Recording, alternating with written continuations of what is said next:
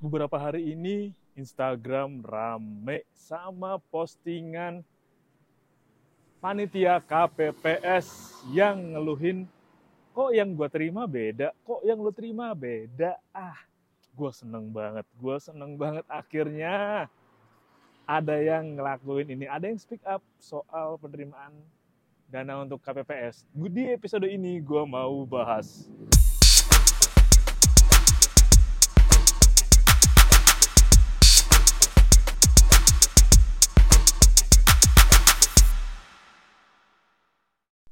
Untuk postingan lengkapnya gue ngeliat dari undercover dot i d. Oh, sumbernya dari undercover dot i d sih, lu bisa lihat di sana. Akun Instagramnya nge-track bagaimana prosesnya K P P S, mulai dari upload cerita-cerita orang yang nerima snack di sana, ada yang dapat amplopnya berapa, dibongkar.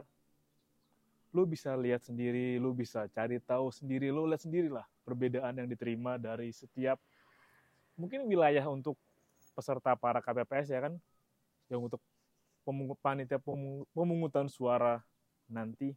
Uh, gue mau bahas ini ke isu yang lebih besar. Kita naik lagi. Oke, lu tahu nggak apa yang menarik dari sini?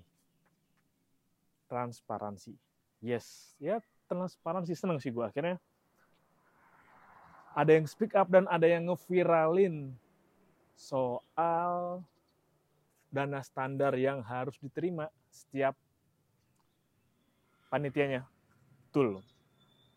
Makanya kemarin ini sempat rame kan gara-gara ada orang yang dapat snack nilainya dua ribu lima ratus sementara anggarannya lima belas ribu.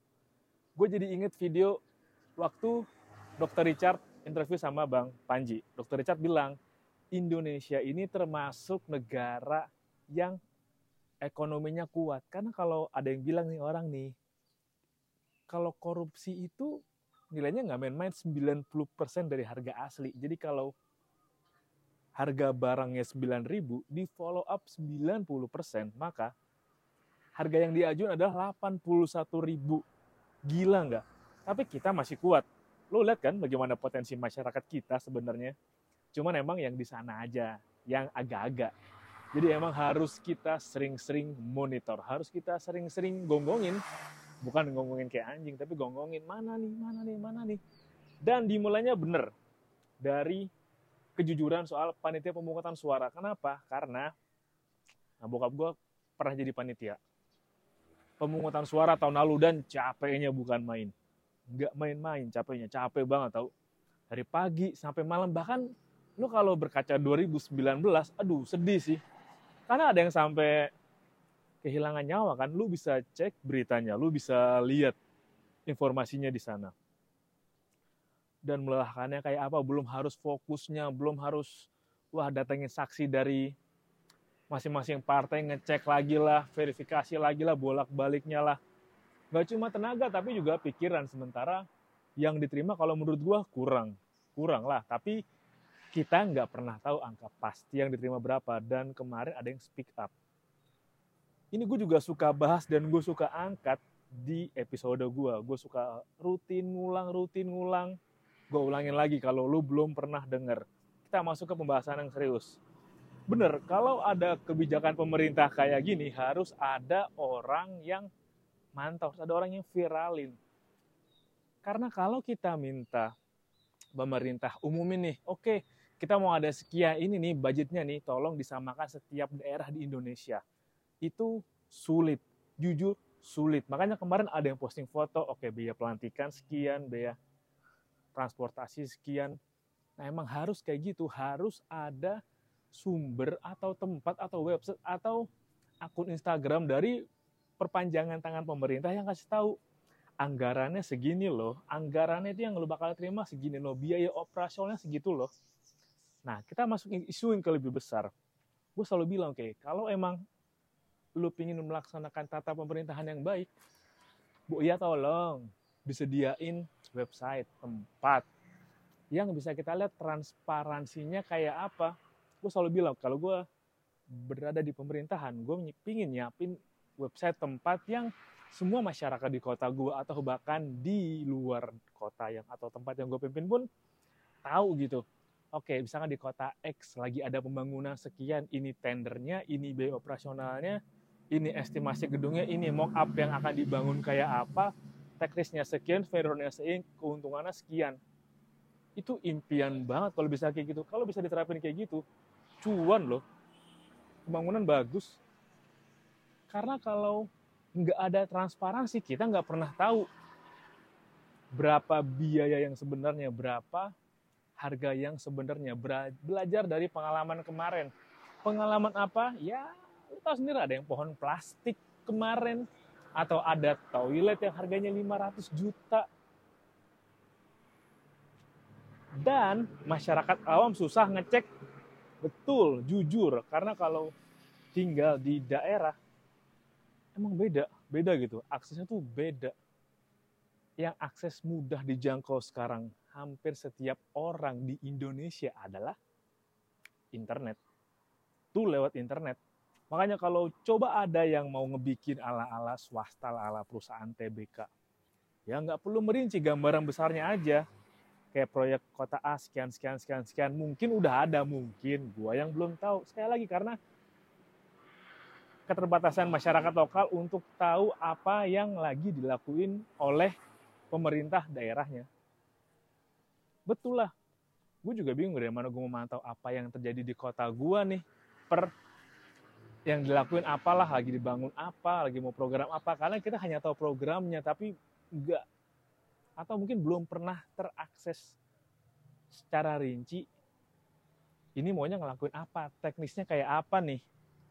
Karena emang kalau orang bicara teori, teori-teori tapi tanpa memperhatikan teknisnya juga, ya repot. Gue selalu komentarin kayak gini, dan kalau lu tahu gitu, oh ada kok bang nih, pemerintah kota X nih, ada rincian untuk lagi bikin, mereka lagi bikin program apa, mau bangun apa, vendornya siapa, harganya berapa, estimasi jadinya kapan, mock up-nya jadinya kayak apa, lu bisa kasih tahu gue. Biar gue bantu kasih tahu yang lain. Kasih tahu kalau, oh ini loh, tata kelola pemerintahan yang jujur, yang, bukan jujur sih, mungkin yang baik lah, yang benar. Karena, bro, gue kemarin, ini gue lagi, gue lagi bikin ini lagi di Malang ya, gue ngeliat tuh, jarak antara gue di kota asal sama Malang. Anjing, jauh banget ternyata ya, dan gue zoom atu-atu. Ceritanya gini, gue mau ngirimin gosen buat orang rumah. Gosen sulit nih. Gue lagi di Malang, gue harus nyeting alamat gue ke alamat rumah. Jauh banget, gue geser satu-satu, pelan-pelan, longkap-longkap gitu. Jadi kayak dari uh, Jawa Timur geser, pelan-pelan geser, geser ke Jawa Tengah, geser, geser ke Jakarta, ke kota asal, terus cari-cari, zoom-zoom, cari, zoom, cari, zoom, geser atu-atu, pelan-pelan, dikecilin, gedein, kecilin, gedein, cari-cari. Susah banget nyarinya. Dan itu gue tahu luas banget bro. Sumpah, Indonesia tuh luas banget dari apa yang lu pikirin dari awal. Beneran, luas banget. Makanya, mungkin lu akan sebel kayak kemarin. Bagaimana ah, pemerintah kita bilang, ya, keep, ah, presiden boleh kampanye. Boleh kampanye, wakil presiden juga. Bro, mohon maaf nih, Indonesia tuh luas banget. Kalau dua ratus juta masyarakat Indonesia ditentuin oleh kebijakan satu orang yang berpihak, yang lu zoom Jakarta deh, lu zoom kota Jakarta dari jauh, dekat-jauh dekat, lu bisa lihat itu seluas apa. Jakarta itu hitungannya luas ya. Terus lu cari dari mana orang yang bikin kebijakan ini, terus bagaimana orang di posisi kota ini bikin kebijakan untuk satu Indonesia yang luasnya. Beuh, gila banget. Bahkan kata Pak Sandiaga Uno, kalau Indonesia dijelajahin satu persatu butuh waktu empat puluh tahun. Kata Pak Sandiaga sih. Gue tau dari temen gue yang bilang, iya luas tau katanya butuh sekian tahun. Ya gue percaya aja, karena emang bener-bener luas. Jadi gue yakin kalau kejadian kayak K P P S kemarin itu, kita masyarakat peduli, ada yang mau nge-share, akan jadi perhatian buat pemerintah gitu. Eh, masyarakat kita nggak tolol loh. Masyarakat kita nggak gampang dibego-begoin loh. Kalian memang jujur, capek. Capek tahu ngelihat, gue cerita jujur deh, capek tahu ngelihat masyarakat sipil kerja kayak apa, tapi yang terima hasilnya yang di atas. Gue tahu karena orang terdekat gue ada yang kayak gitu, ada yang kita kerja di lapangan. Bejumpalitan, salto, kayang, koprol. Tapi yang dapat poin yang di atasnya. Uang apresiasi untuk kita ada, tapi iya nih dikurangin ini nih buat biaya pajak, ini dikurangin ini nih buat biaya anu, buat biaya itu. Gue dengar sendiri, kesel anjing. Jujur anjing banget. Kalau bisa transparan sampai level terkecil, bro, Indonesia kuat banget, bro. Bisa kali itu negara adidaya di compare one by one. Sumber daya punya kita. Punya sumber daya. Masyarakatnya perlu digeber terus aja, digongongin terus aja. Eh masyarakat, ayo kita awasin pemerintah. Kalau lo mau jadi negara maju, gongongin terus pemerintahnya. Jangan mau bego-begoin. Ini juga karena, aduh, beneran deh. Kalau dilihat lagi ke isu besarnya nih, terus sendiri kan kampanye, bukan kampanye, tepatnya tuh mau pemilihan pilpres atau bahkan D P R D, D P D tuh capeknya bukan main, mau tim kampanyenya lah, mau paslonnya lah, belum lagi juga nanti nih, ya seperti biasa lah sudah ada rumah sakit-rumah sakit yang menyediakan tempat untuk orang yang gangguan jiwa karena gagal kepilih, sudah disediakan. Tapi itu untuk bisa dapat hasil yang maksimal, tentu perlu juga tenaga atau S D M yang kerja maksimal. Itu kita jangan ngulahin, kita jangan ngulangin kesalahan zaman Belanda di mana ya memang dendels nitipin uang untuk masyarakatnya, tapi ditilep. Jangan kayak gitulah, gonggongin terus. Makanya pas kemarin muncul postingan yang dua ribu lima ratus itu, terus yang pemilik vendor buka suara, iya karena kita hanya menerima komando kalau emang diminta membuat snack dengan harga sekian, nah kenakan lo. Maksud gue kalau emang lo orang-orang yang kerja di pemerintahan nih, yang seragam nih, tolong. Banyak cara lain kalau mau cari uang, jujur, jangan ambil uang masyarakat lo sendiri. Cari cara buat ngambil uang masyarakat dari negara luar, bro. Lu bikin kamp ekspor kek, bikin acara di kedutaan kek, mengundang internasional datang kek, atau kita bantu pasarin produk lokal di internasional dengan getol kek, atau naikin U M K M-nya kek. Jangan, bro, aduh anjing, beneran bro. Makanya kemarin gue suka nyinyir gini kek. Udah U M R kecil, dipotong pajak, pajaknya dikorupsi, pajaknya dipakai buat hal yang nggak seharusnya. Ada lagi kemarin, ini gue akan lengkap tapi akan masih relate. Di X gue lihat ada orang yang ngepost soal biaya perjalanan dinas seragam coklat, P N S lah, yang sekali harganya tuh jauh di atas U M R. Seriusan kayak, lu jangan nangisin, lu jangan galauin orang-orang yang bahkan benefitnya aja setiap kunjungan dinas itu gede banget, bro. Sampai kemarin dirinci dan postingnya emang kurang populer sih, karena gue nggak tahu ini nyampe ke lu apa nggak. Lu bisa cari tahu, ada akun di X yang ngepost, oke okay, biaya untuk perjalanan dinas golongan sekian segini, sampai tuh di angka yang lu yakin segini gede banget, bro. Kayak ini pakai uang masyarakat loh. Dan menurut gua nih, ini menurut gua, karena kalau lu mengambil keputusan tapi lu berada di kasur yang nyaman, makan yang enak, akses yang proper, fasilitas yang proper, kebijakan yang lu buat enggak efektif. Hanya melihat dari kacamata cakepnya aja. Sama kayak ketika lo tinggal di suatu kota, lo memimpin suatu kota, tapi titik yang lo perhatiin satu titik aja dibagusin mulu. Ibarat kata lingkaran nih, yang lo cakepin hanya titik tengahnya aja. Lo gak pernah nyentuh agak ke pinggir, ke pinggir banget, ke perbatasan, lo gak pernah nyentuh karena lo mengambil keputusan dari zona nyaman lo. Yang mana apalagi ini yang mesti berubah, bro. Udah cukuplah para pemimpin generasi X gitu yang ada di pemerintahan bikin kebijakan yang cuaks, cuaks, cuaks. Lu jangan, Ki. Gua generasi milenial. Gua nggak mau dan gua sebel kalau ada generasi milenial yang kayak kemarin masih muda ketangkep korupsi kan ya. Mungkin dia diminta oleh siapa, makanya kena korupsi ya. Mungkin, gua nggak tahu. Tapi sebel aja ketika ini generasi sangkatan lu kok lu nggak bisa melakukan hal yang lebih beneran dikit untuk orang banyak. Anjing, gue suka bilang, lu kalau mau ngambil duit jangan dari masyarakat lokal lah, jangan dari uang saudara lo sendiri lah, tariklah uang bule-bule itu dari ASEAN, Meksiko, cari duitnya, jangan pakai duit orang lokal, tolonglah. Aduh, nyari duit di kita susah, bro.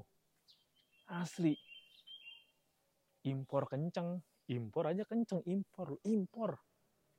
Sampai yang kemarin kan janjinya, iya, kita nggak impor jenis produk lokal. Dan ya ada kemarin kebijakan yang untuk ngencengin impor itu kocak sih, jujur. Ngencengin impor berarti lu ngeremehin potensi lokal. Dan itu menyebalkan. Beneran. Nah, ini lagi mau ngencengin impor, justru berdikari, justru produk lokal yang kita bikin sebagus mungkin, bahkan siap bersaing, bertanding dengan produk luar. Gila kali, gila lo kalau dibayangin, bro. Mau ngimpor banyak lo. Terus juk piye, juk piye, maksud gue anjir mau gimana, bro. Waduh. Sedih kali. Makanya semakin banyak masyarakat yang peduli gitu, mau aduh semut, mau kencengin, oh lu salah, ini salah, ini salah gitu. Itu makin makin bagus. Karena udah capek masyarakat kalau diculein terus, udah capek masyarakat. Mungkin pemerintahnya, kita baik sangka dulu lah, mungkin ada emang kada kebijakan yang bagus, anggaran yang tepat, tapi disunat sana sini, disunat sini situ, sampai ke masyarakat itu kayak, lu tahu memnya kan, dari pemerintah ngeluarin dana seratus ribu, di pemerintahan nomor duanya dipotong gocap, lanjut ketiga sisa dua puluh ribu, lanjut keempat sisa sepuluh ribu, ke bawah cuma dapat mie instan tiga ribu, bayangin dari seratus ribu dapat tiga ribu.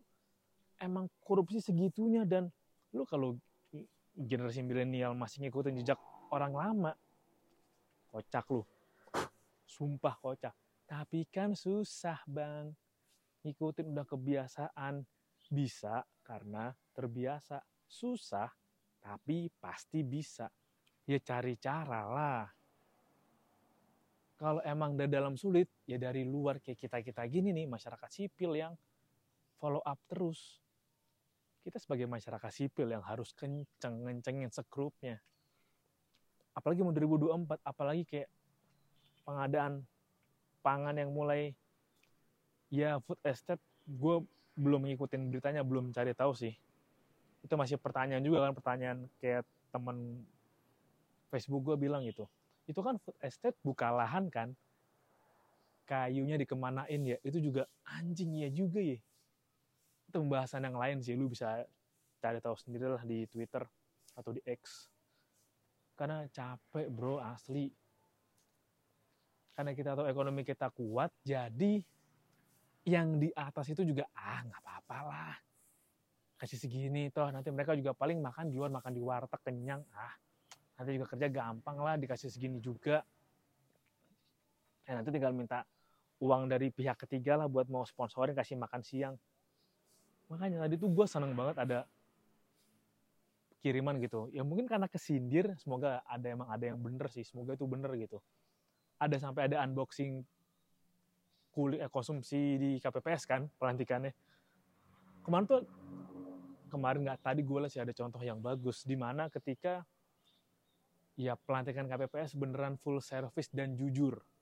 Ya kita apresiasi lah. Baik sangka loh, kalau emang jujur kita apresiasi. Kalau bagus apresiasi. Full service. Mulai dari tempat yang bagus. Snack yang bagus, kayak makanan prasmanan, itu baru kita puji, kayak gitulah. Kita pantau terus, kita paksa terus, kita gedor terus ibaratnya lah. Karena semua yang terjadi di kita itu karena politik. Dampak ke masyarakat itu karena politik. Bukan karena ini, bukan karena ya lobby-lobby apa, bukan karena apa ya, karena politik, karena lobby-lobby, karena ngobrol, karena relasi, karena kekuatan seseorang. Hmm, kekuatan seseorang. Jadi ingin sesuatu. Apa? Ada yang nyuruh menterinya mundur tapi nggak mundur-mundur. Damn, lebih presiden dari presiden.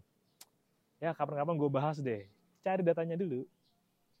Belum menyenangkan sekali pokoknya. Pokoknya menjelang dua ribu dua puluh empat harus selektif. Harus pinter, harus kritis, dan harus kita masyarakat gonggongin terus. Jangan sampai dibohongin terus karena capek. Kita jadi korbannya lagi, yang nikmatin untung hanya segelintir. Bro, jangan bro, udah cukup bro, udah cukup capek. Kalau emang mau ngejar Indonesia emas dua ribu empat puluh lima, maka dari zaman imperium tembaga sekarang, bronze sekarang, kita siapin agar imperium bronze naik ke perak, baru naik ke emas. Apalagi terutama lo generasi milenial, terutama lo generasi milenial angkatan gua sembilan puluhan. Jangan ngikutin dan ngulangin kesalahan para senior lo.